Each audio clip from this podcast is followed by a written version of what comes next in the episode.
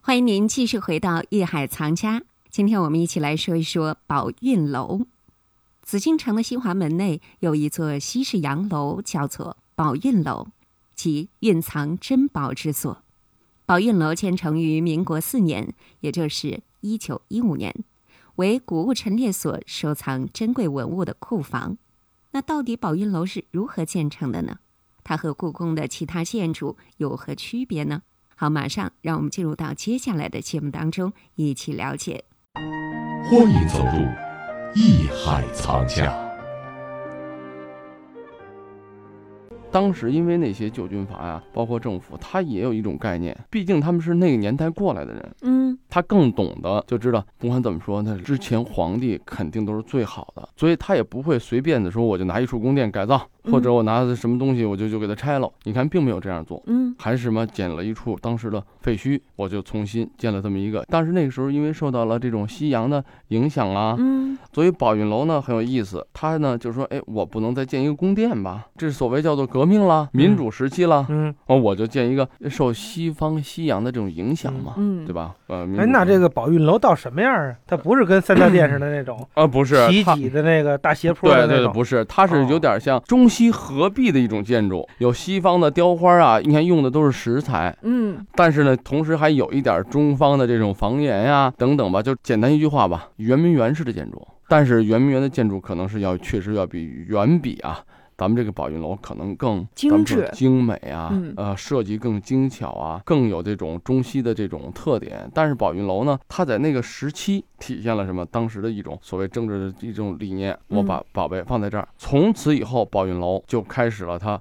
漫长的库房经历。它最早存放过什么呢？就也就是二五年之前吧，嗯开始陈列的都是，因为它西方建筑啊，嗯有一个就是西方式的建筑，它有一个特点，就不像咱们中国这种建筑全部都是木头，嗯，它很多都是石材，墙体啊什么的都是石材。对，这样的话呢，首先防火，因为它采取这种形式的防火效果就好。嗯第二，当时它为了藏宝嘛，宝运宝运楼为了藏宝，它的玻璃、它的窗户都是两层的，有木质的，然后还有这金属的栏杆，防火还防盗，嗯，还通风。所以当时宝运楼这个建筑之初的功能性就很明确。就建是完了放，宝物的。对对对，哎，但是我觉得现在有很多朋友都会有这样的一个疑问哈，嗯就是说到底放了多少宝物呢？那个时候一共有多少啊？我先跟大家说一说啊，刚才我们何老师已经介绍过了，放了沈阳故宫，还有河北承德避暑山庄的嗯这样两处的文物哈，一共是三千一百五十箱，大约有二十三万件文物运到了北京宝运楼。就是你们你看那啊文物都是按箱算的是吧？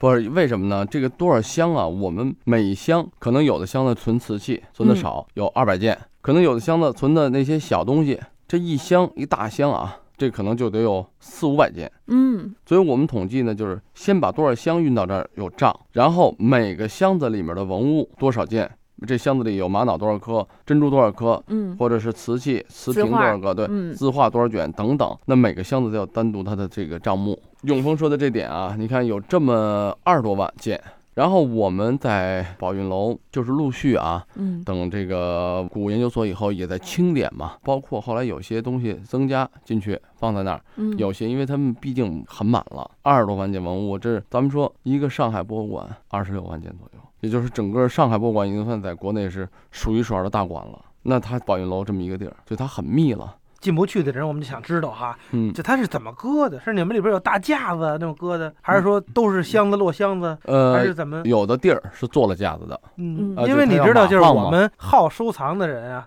我们最挠头的就是这东西怎么搁。比方说，拿我来说，买点那个寿山石，或者买几个那个宣德炉，或者再收藏几卷古画，这怎么搁呀？你的炉子不能跟画儿摞在一块儿，把画儿那啊不画轴可以都把压炉子了并排放好了，以后把花放到炉子上面。对对 对，那炉只子只架了能就这样，这这意思了。那那不是，我德亮，我一听你这一说，好像这家里你现在俨然是位东收西藏太家多了。啊，好几十件呢。啊，对，没办法了。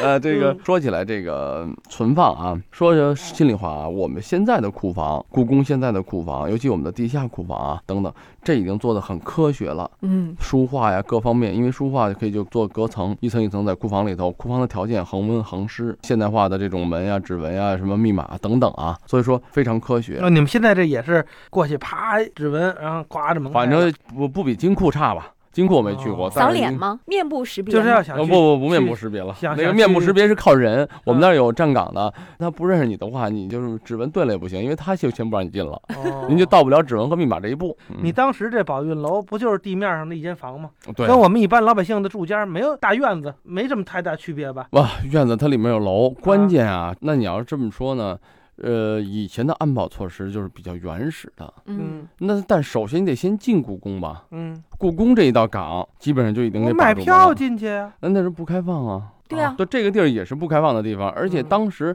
本身故宫就没有开放。然后包括就是说，当时以前皇帝还在这儿，他还毕竟有人把守啊，等等啊，所以宝云楼那个时候从它的建造之初，而且它的门锁啊等等，它的房屋坚固，您您不是飞机大炮，说句老实话，您自己要是说想用原始工具进去也很难的嗯啊，所以安保措施不是问题。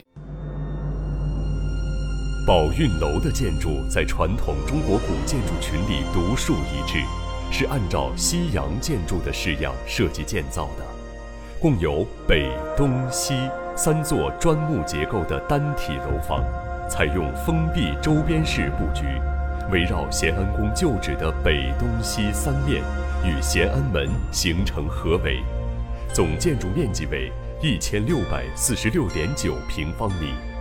从外观上看，三座楼均采用承砖砌筑墙身，外墙面抹饰水泥，并画出规整的矩形格，再刷红浆。窗子窄长，所有窗户的线角均是白色，与红色墙身恰成对照。门窗均为双层，外层为铁门铁窗，以防火防盗，保证文物安全。故宫提供的材料显示，宝运楼的三座楼均为地上两层，下半部半截地下室。北楼是主楼，不仅建筑面积大，而且外观也十分别致。左右对称的东西两楼是辅助设施，连接主楼与副楼之间的两层外廊是以白色的栏杆和廊柱构成的空透走廊。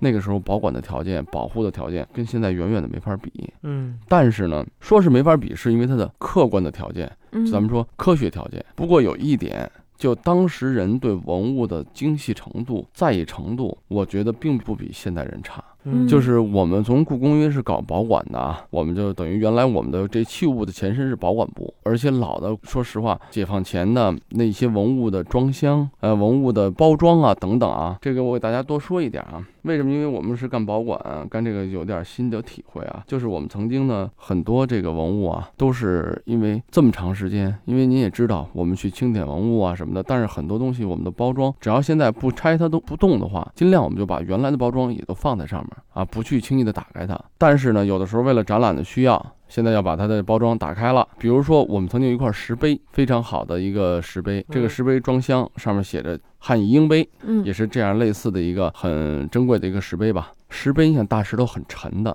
嗯一米多高吧，差不多有四十五十公分，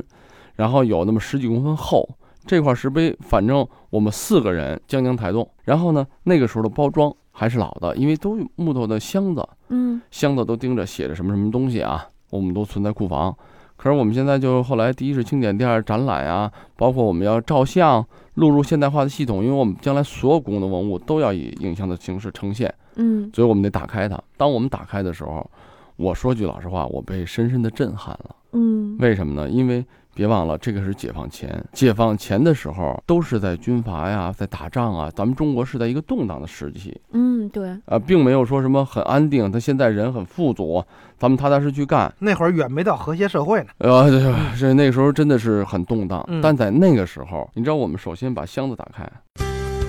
您正在收听的是《艺海藏家》。到底箱子打开之后，何老师会被什么所震撼呢？这里曾经珍藏的宝物又会得到怎样的对待呢？好，我们先稍事休息，待会儿回来一起了解。这里是《一海藏家》，我是永峰，待会儿见。本内容由喜马拉雅独家呈现。